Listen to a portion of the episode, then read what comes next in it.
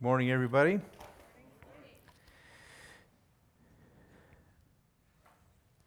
I have a bottle of water, which I remind you makes me cool, because you're supposed to, you know, have a bottle of water at all times. Um, while I, while I get uh, a little bit of water, um, if you would f- join me in looking at Romans chapter three. And we'll le- read a, a short portion there. I think it was last, um, maybe this service, that last Sunday I looked at this scripture and, and then we never read it. So, you know, um, we're, we're we'll get to it now. So if you can find that.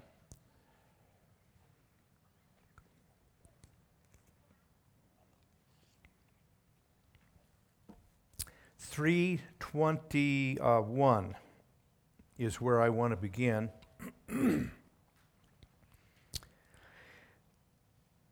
But now the righteousness of God, apart from the law, is revealed. Now, apart from the law does not mean that we have we pay no regard to the law, God's law. It's that is not that the law was never meant to save me in the proper sense of the term. It was meant, Paul says in Romans, to teach me what sin was, to show me the exceeding sinfulness of sin, the law, and how far short we fall from it in attempting to keep it without the grace of God, was designed to show us the impossibility of being saved without God's grace. So that's what he means, apart from the law.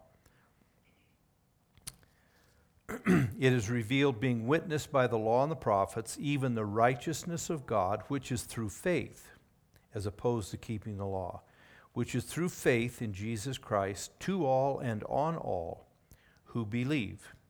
For there is no difference, for all have sinned and fall short of the glory of God, being justified freely by his grace, through the redemption that is in Christ Jesus, whom God set forth to be a propitiation by his blood, through faith to demonstrate his righteousness, because in his forbearance God had passed over the sins that were previously committed. Just briefly, let me say what that means. We're not to take from the fact that God, down through the ages, Um, he used, in, in the King James Version tr- translation, said God winked at some of these sins, but now commands all men to repent, meaning he, in progressive revelation, let some things slide, but now in the brighter light of Christ, we don't have any excuse anymore. And that so... The the statement here is that just because God lets some things slide for a while doesn't mean he's into that. Okay? Um, he he is not permanently into that. Now, twenty-six. To demonstrate at the present time his righteousness, that he might be just and the justifier of the one who has faith in Jesus. Now that twenty-sixth verse means a lot about the atonement. Deals with the whole question of why God had to become a man, and why that man named Jesus had to die on a cross. There was no other option. There was nothing else. The cross was a total necessity.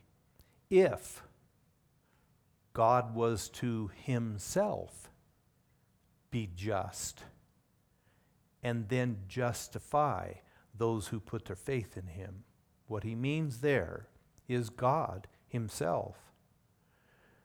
Really, I don't want to get off the subject here, but the barrier, the barrier between God and us, the rebels,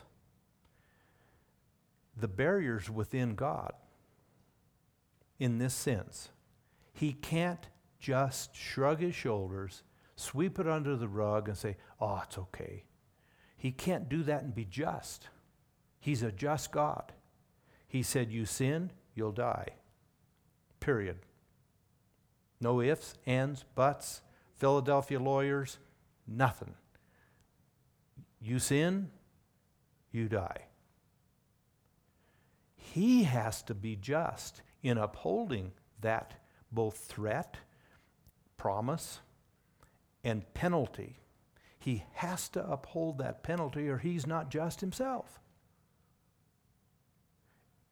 Only then, by upholding his own justice and his own holiness, can he then rightly and justly turn around and justify or put right, is what the word means, set right before his eyes, those of us who repent of our sins, turn from them, and trust in him. So he has to be just, therefore he can justify. Now, looking further at the whole business of the doctrine of the atonement. The atonement, I've I mentioned in the earlier service, I have preached about the atonement or preached, mentioned it or whatever, obviously, a thousand times. But I've never taken a, a long time to look at the doctrine of the atonement and how it, it is the foundation of our religion. But we don't see it. We can see its effects, but we don't really see the foundation often. Just like a building, this building or whatever, we don't see the foundation. Those of us who saw it being built, I can remember it, it's really exciting, um, looking at gray concrete. Um, but I, it's all covered up now, I don't see it. But unfortunately, in some of the issues we had with our building, we sure are aware that we do have a foundation and that it is not good. And it shows up in cracks on the walls. Now, we can address those cracks on the walls. We can scrape sheetrock mud into them and we can repaint them. But the truth is, you and I know we did absolutely nothing to fix it. There's too many people spiritually, in their spiritual lives, just get out the sheetrock mud and the paint and don't ever get down to the foundation. The foundation is responsible for the whole building. Its shape, its weight bearing, the foundation, which I can't see, is everything. The atonement, the doctrine of the atonement is similar. We don't think about it often. And I've mentioned before, we kind of glibly, just it just kind of rolls out of our mouth, Christ Jesus died for our sins. Jesus died for our sins. Yeah, Jesus died for our sins. Uh, and we wear crosses and we paint them on the walls, and the cross is a big deal. And if you stop people and say, listen, not only why do you wear that cross, why do you talk about that cross, why do you talk about the death of Jesus on the cross, why did he, why did he do that? Did he have to? Could he, could he have avoided it? Could there have been another way, a different way to reconcile God and his chief creatures, creation, men and women? Is there some other way? No. There was no other way. This had to be. Getting at why and what exactly was accomplished on the cross is critical. And it's often below the ground, so you don't see it, but it sure affects your Christian life. It affects your behavior. It affects everything. So I want to look here at um, kind of an, just a three a very quick three-point introduction, introduction to an overall view of God's response to sin. Um, the fall, the sin, sin is the underlying issue of everything. That this is the this is what determines everything else. Now, so what's God's response to sin? One, and it's in this order. It cannot be in any other order. One, anger. Two, anguish. Three, atonement. Now, here's what, this is a bit of review, but here's what we cannot ever forget. And if we aren't aware of this, then the whole business of the atonement, the whole thing of Christ hanging on a cross for my sins is total nonsense. It becomes gibberish to us if we don't remember several things. One, the implacable antagonism between a holy God and a rebellious creature, us. Between holiness and sin, God's holiness and our sin. This, this is an uncrossable gulf. God, I, we probably can't come up with good um, English words for God's utter intoleration for sin, for rebellion within his kingdom. Wherever in God's entire kingdom there is any rebellion, rejection of his sovereignty and his right to rule, any deviation from his prescribed behavior that he requires of us, breaking of his law, I, I don't have the words. He will hunt it down and kill it. He can't not and be holy. Wherever then sin rears its head, there, there is an absolute irreconcilable gulf between God and the rebel. It also, here's the thing with God, whether it's his love, whether it's his righteousness, whatever it is, it always, always, always produces action. God doesn't just sit here and think, I love that wayward race, and not do something. Nor does he look at us in our rebellion and say, ah, oh, I, I, I don't know, I can't do much about it, I guess, I'll just, you know. He doesn't do that. He always acts on his heart. So as a holy God, he automatically goes after sin wherever it is. It is a direct frontal assault to him and his rule, and he simply won't tolerate it. We don't understand the need for an atonement until we get that in our heads.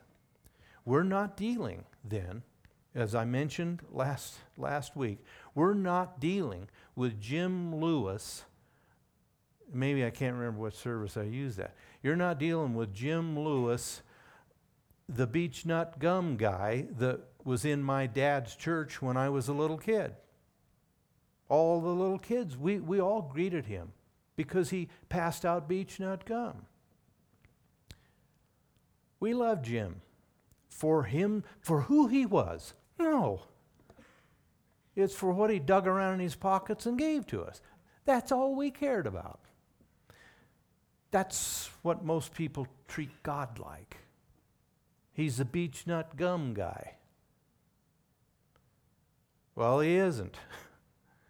He's first holy, which means he seeks out like laser against sin. He won't tolerate it. Thou, the psalm says, thou art of purer eyes than to even look upon iniquity. That's God. So we have a God then who hates sin, but as I mentioned a week ago, God's dilemma, if you want to use that word, that God himself could be in a dilemma,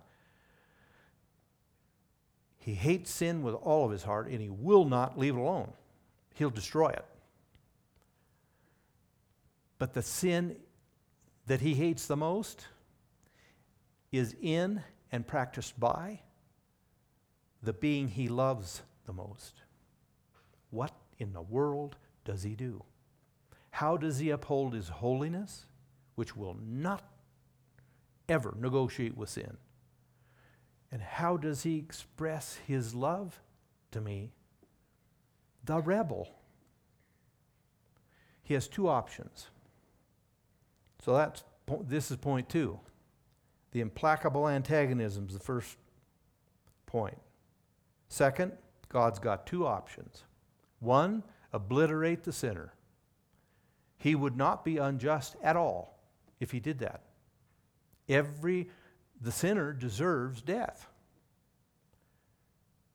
He can't drop that penalty. So, option one is just, could have in the garden, just obliterate Adam and Eve and then go one of two ways. Never create another creature like Adam and Eve and us again and save himself who knows how much trouble. Or number two, he makes an offer of sin. He balances his holiness and his love and this rebel that's in front of him. He makes an offer of salvation and reconciliation to that rebel that at the same time upholds his penalty and his wrath and his, his utter displeasure with sin, still treats the offender, the rebel, as a free moral agent because he requires the rebel, aids them but requires them to repudiate sin, turn and trust in him to restore and reshape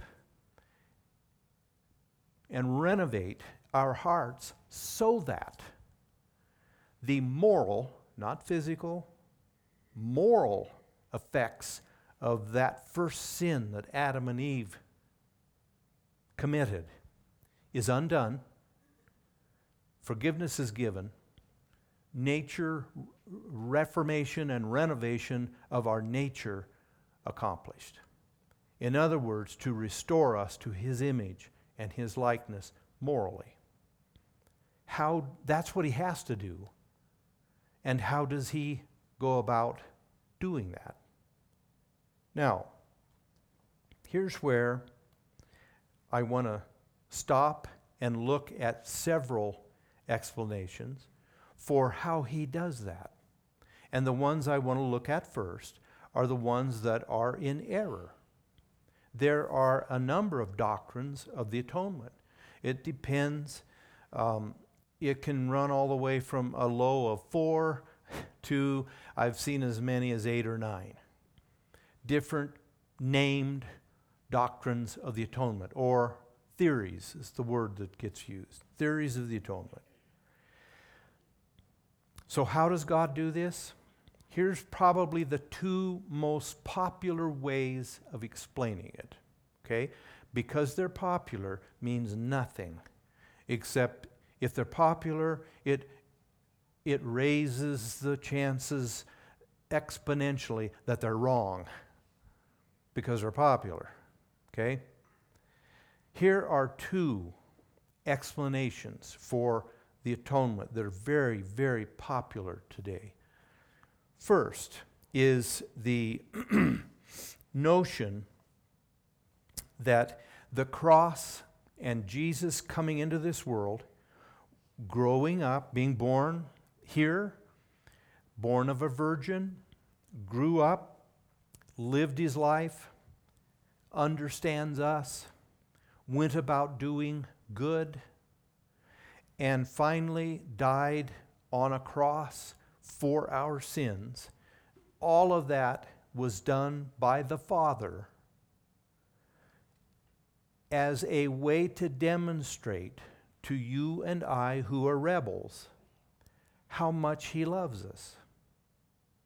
And that expression, demonstration, display of love has a design to it. And its design is to melt my hard heart at that display of love and induce me then to abandon my rebellion, to acknowledge God's sovereignty and his right to rule and his right to make requirements of us and his demands and claims upon us and the law he commands us to keep. And all of that response on our part is induced by the picture of that suffering Savior who was the last to deserve something like that. And that is designed to melt my heart. Okay? That's why the believers in that theory will preach always the, the love of God, and strangely absent is any wrath, anger, or penalty for sin. Now, let me stop here for a second.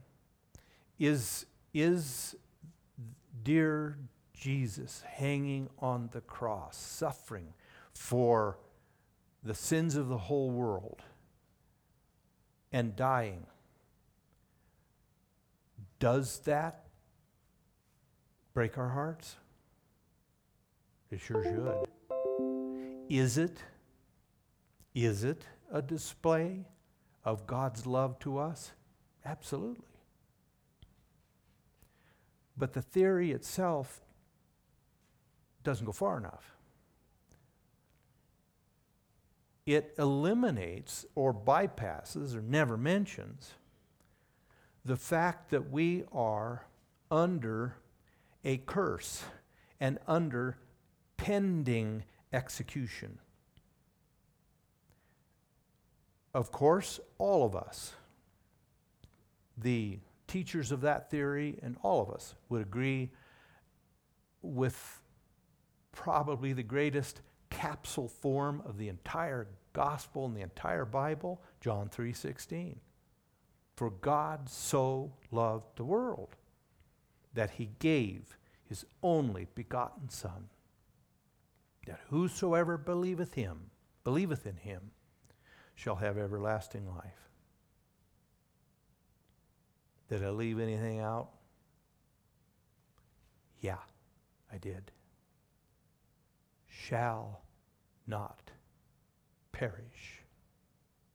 That introduces the entire issue of wrath, judgment, penalty that will be executed. Because again, our God is just, and he makes sure that he always is acts justly. Just and righteous are two really closely related words. And we say about God, he's righteous. We say it about humans. He does. What is a righteous God? It's a God who never, ever acts in any way out of harmony with his holy nature. Okay? So God has to withhold his law, or uphold his law, and uphold his integrity. And that involves, buried in that verse, which seems to blare, and rightly does, the immeasurable love of God toward as John says, while we were yet unlovely or unlovable, while we were rebels, Christ died for us and loved us. All of that's true. But a, an explanation for the cross that only dwells on that as a demonstration of his love, and that specifically ignores the fact that we are slated to perish because of sin, is biblically inexcusable. This is generally, it used to be that this particular theory was held most by mainline liberal churches. Frankly, in a lot of ways nowadays, between small e evangelicals and mainline liberals, there aren't that many differences. This, I think, is one of the most popular doctrines. It's, and and I don't hear, I want to get off, I won't even tell you how, how long I went over this morning. And I escaped the wrath of the nursery people. They're, they, listen, they're into judgment and wrath. Um, but, not to get off um, too far here, but I don't know how long it's been, good ten years or more. We just pound and pound and pound and repeat and repeat and repeat and repeat and repeat and repeat and repeat. God's unconditional love, God's unconditional love, and we just get weepy and soft and our voices kind of quaver and we talk about God's unconditional love. Listen, do you know something? Other than, is there unconditional love? Yeah, lots of it. In showing grace to me as a rebel and in purchasing a plan to save me. But that's as far as it goes. There is no unconditional love that ushers me into heaven while in rebellion against God. For the person who will not repent and will not believe and will not bow the knee to God, there isn't that much unconditional love.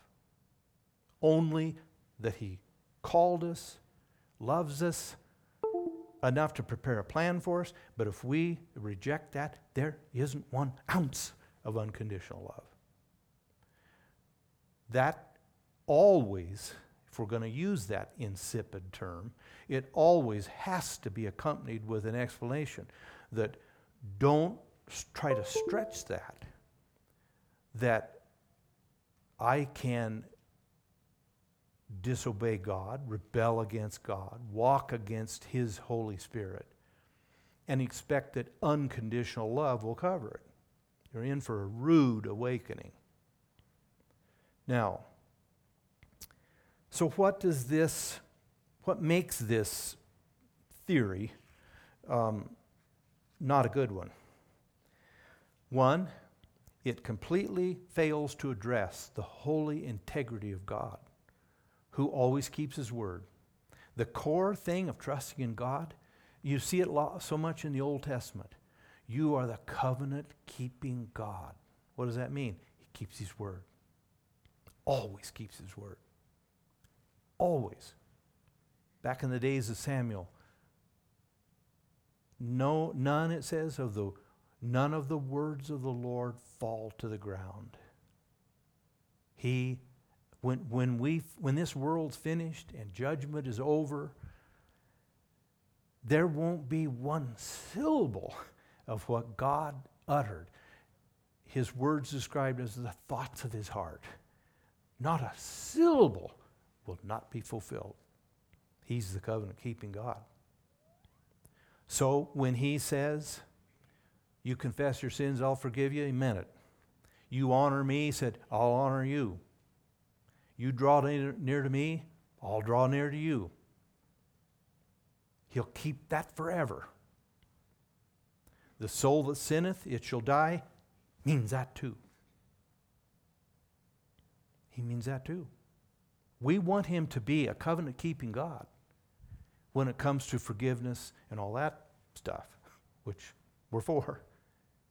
But we want Him to get kind of forgetful when it comes to the other words. They're all the same to him. He's the covenant-keeping God. He said, you reject me? Je- he said, Jesus said, you're ashamed of me? I'll be ashamed of you at judgment. You disown me, he says, I'll disown you. He means it. This theory never even talks about that. Eliminates it and bypasses it all. Second, along with that, it reverses the Bible's established pattern of how God always reveals himself. It is always anger, wrath, displeasure against sin first. Then, after I have had a good double dose of the conviction of God and his wrath and recognize what I deserve and what I've done to God's heart, then he introduces his mercy, love, grace, kindness. And then I appreciate it because I've been introduced clearly to what I ought, what I deserve. That's when we appreciate God's outstretched hands to us. When we recognize, ah, God, what have I done in grieving your heart? Then when he says, come unto me all you that labor and are heavy laden, I will rest you. Ah, hits our heart. Then's the, then, and only then, does that demonstration of his love sink down deep into my heart, and it produces the desired fruit, which is a broken heart and a contrite heart. David said, oh God, you'll never discard, disregard, pass by. That's what you're after, broken and contrite heart.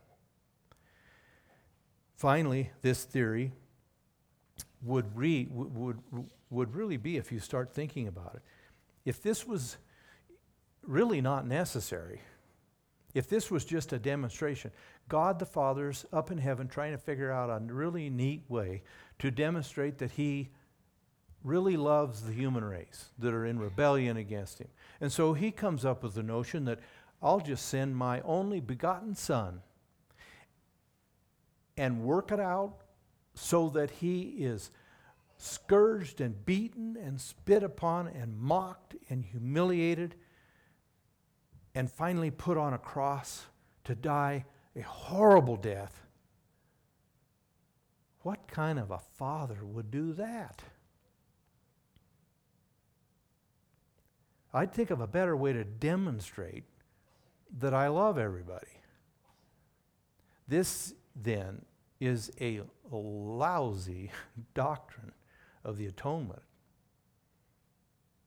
It bypasses God's holiness and his penalty for sin and his wrath toward sin, and it also has him in a cruel, um, unthinkable way of demonstrating his love. It would be hoped that he'd have enough love for his son that he wouldn't do that to him, just as a demonstration. There's a second one, second theory. This one I think is probably more popular than this one we've looked at. And I'll have to be careful with my time here.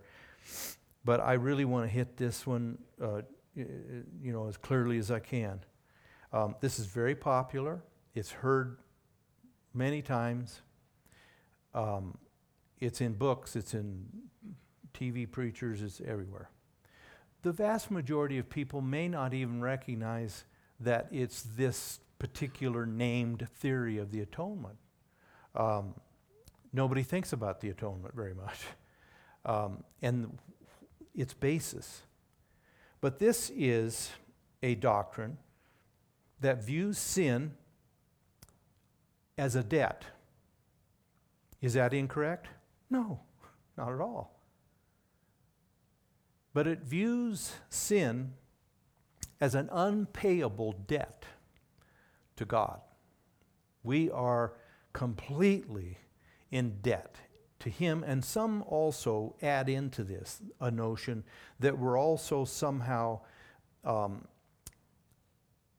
we're indebted even to Satan, and that the Father pays a ransom to free us from the clutches of Satan.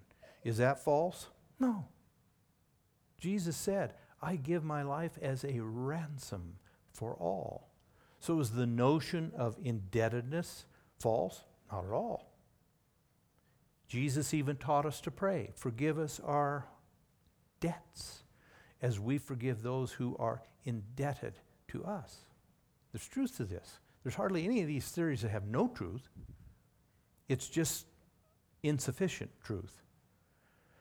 So it's viewed as a debt that cannot be paid, and so the Father, through Christ, the offering of Christ, on our behalf and in our place, pays that, arranges for that debt to be paid. And essentially, Christ, who went to the cross willingly, Christ repays the debt to the Father. There's a sense in which this theory looks at the whole indebtedness of sin as a legal transaction between the Son and the Father to cover the debt that you and I have indebted ourselves to, and we can't pay it. So only God could figure out a way to, to pay it, and that's the way. The, the Father sent the Son, the Son pays the penalty, the debt, and the Father acknowledges that and therefore treats the rebel as if they're no longer indebted. Okay? Now, is there truth? Of course there's truth to all that. But here's where, here's where it gets off the rails badly, and like a foundation, affects our visible life. This theory, then, that there's a legal transaction covering the debt, and the key thing about this covering of the debt that I have that is critical, it pays the debt through Christ for all the sins of the world, which is also true. But the person who puts his trust in that sacrifice, as we're to do, has past, present, all future sins forgiven. The only problem with that is blatantly false. Other than that, it's a good theory. It's false. All the sins of the world are covered by Jesus' blood. Provisionally. What do I mean by that? It's dependent on, as, as Jesus said, I'm lifted up like Moses lifted up the serpent in the wilderness. Those bitten with that poisonous serpent looked at that serpent in brass on a pole, acknowledging their own sin, and they were healed.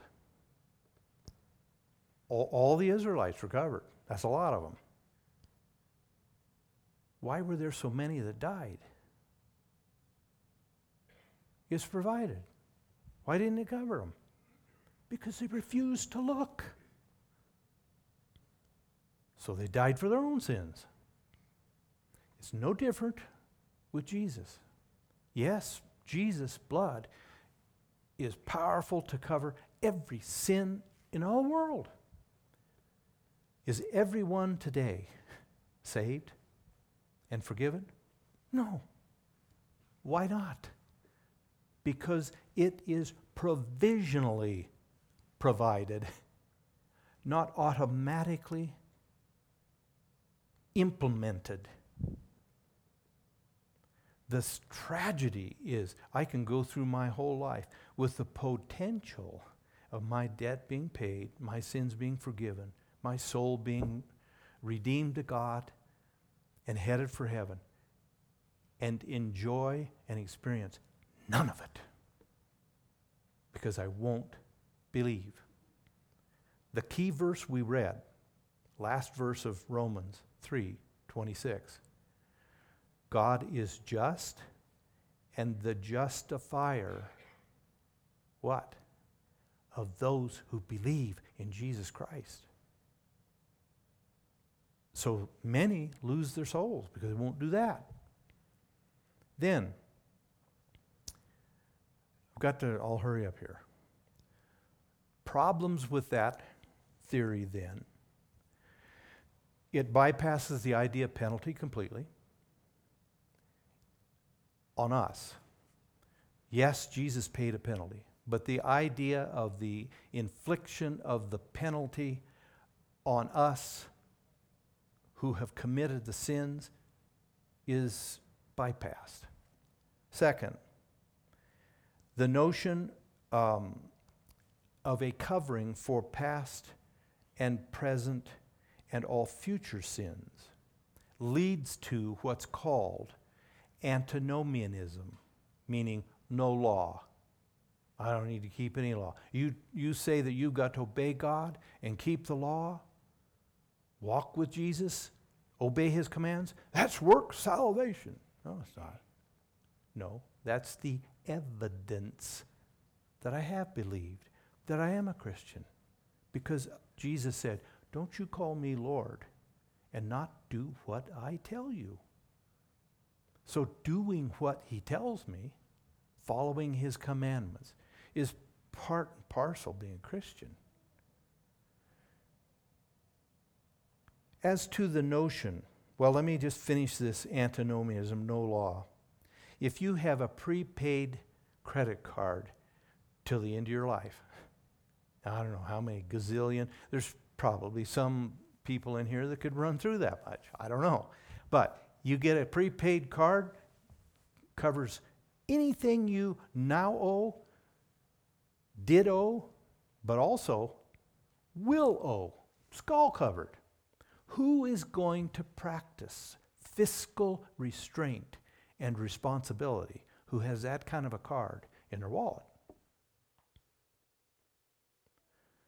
Who is going to practice sometimes vicious battle of keep the faith, fight the good fight, resist the devil, and he will flee from you?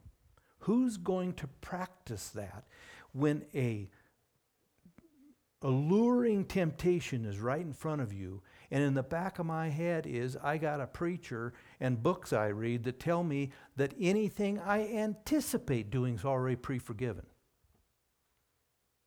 Who's going to toe the line?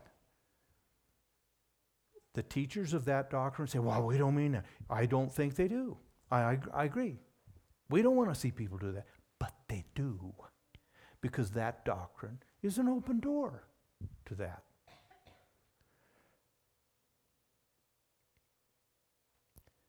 There's no, there's also, and I can't get into this, maybe we'll deal with it next week.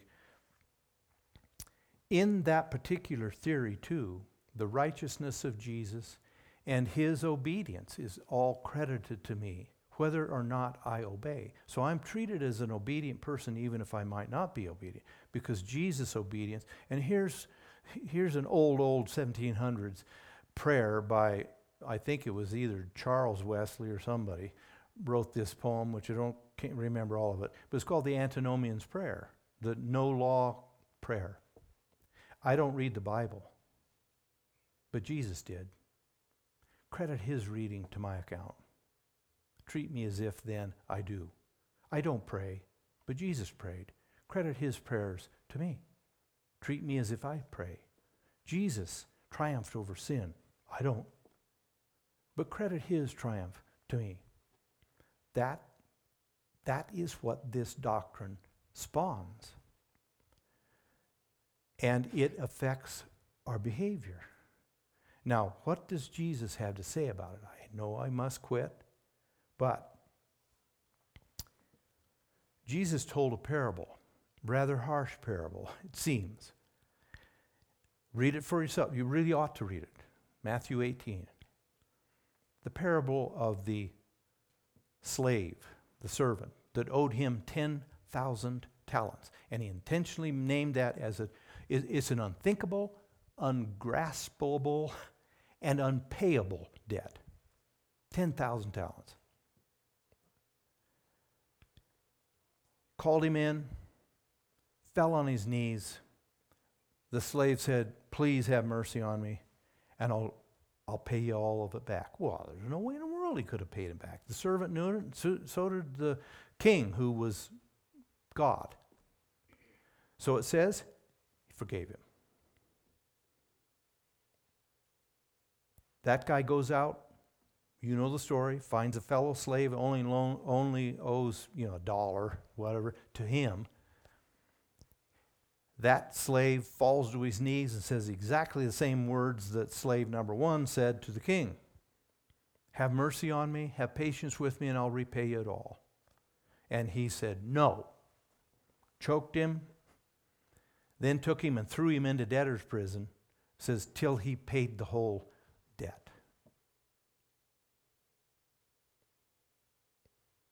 What's the rest of the story? The servants grievously reported to the king what had happened. The king summoned servant number one back into his presence. Now I want, Jesus said this, I didn't say it. And I would have to say this. If Jesus really believed, if he believed that past, present, future sins were forgiven all at once, he never should have told this parable. Brought him back in, and he said, "I forgave you all that debt." Now that establishes he forgave it.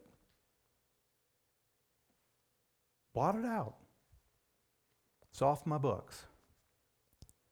"I forgave you all that great debt, you wicked slave. But you didn't have mercy on your fellow servant who only owed you a dollar," whatever it was. Then what did Jesus say? What did he do? Now, now listen to me. He reinstated the debt that he just got through saying, "I forgave it," but not anymore. Because he said, before he forgave it the first time, he said, "Deliver him to the tormentors till he pays it all back." He falls to his knees, begs, says, "I'll pay you. I know you can't, so I will forgive it."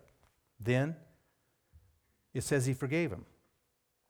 Then when he hauls him back in the second time, says, uh, third time, says, "I forgave you all that debt." What was his final sentence? "Deliver him to the tormentors until he pays me every dime." He reinstated the debt. Now you cannot get around that. That's sobering. And it, it should, coming from the lips of Jesus, put to death that lousy theory of the atonement that somehow we are forgiven of all of our sins, past, present, future. I wish I had, you don't, wish I had more time. There, it's filled with, then, in daily practice, it's filled with unreasonable, illogical responses. Only one I'll mention. If we sin, disobey God, rebel, I'm not talking about mistakes, failures, little involuntary stuff, but I disobey God willingly, knowingly, violate the known law of God, disobey him knowingly. We're supposed to, what, what do we do in those cases? Talk to thousands of people that believe in that. What are we supposed to do? Well, you got to ask God to forgive you. That makes no sense. That doesn't make a dime's bit of sense. It's already forgiven. It's already forgiven. I don't, what, what kind of a God would hold me responsible and say, I want you to ask me to forgive, when his dear son already died and he paid the bill, and now he's dunning me for the bill that Jesus paid? Makes no sense at all. That's one of about forty things of that theory that's ridiculous. It's not the Bible. Those are at least two doctrines of the atonement that we cannot take to heart because of what they do to our behavior and our walk. So, as I told the first service, on that happy note, Dan will come and pray and we'll be dismissed.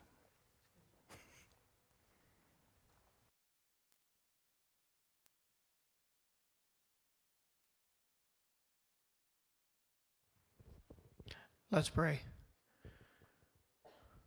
Father in heaven, with no sarcasm at all, that is a happy note, because those truths will help us land happily on heaven's shores. Because if we don't walk by truth, we will die by lies. So, Father, I pray in the name of Jesus, as we learn these foundational truths of what the atonement is and what it isn't, and how some truth is no good. We need to be taught by our pastor, which we are, and we are so grateful for that, Lord, the way Paul taught the whole counsel of God. Help us never take for granted your truth, and help us to, as the Apostle John said, there's no greater joy than to know that his children are walking in the truth. May we be a congregation that does just that. In Jesus' name we pray. Amen. Love you guys. You're dismissed. Have a great day, everyone.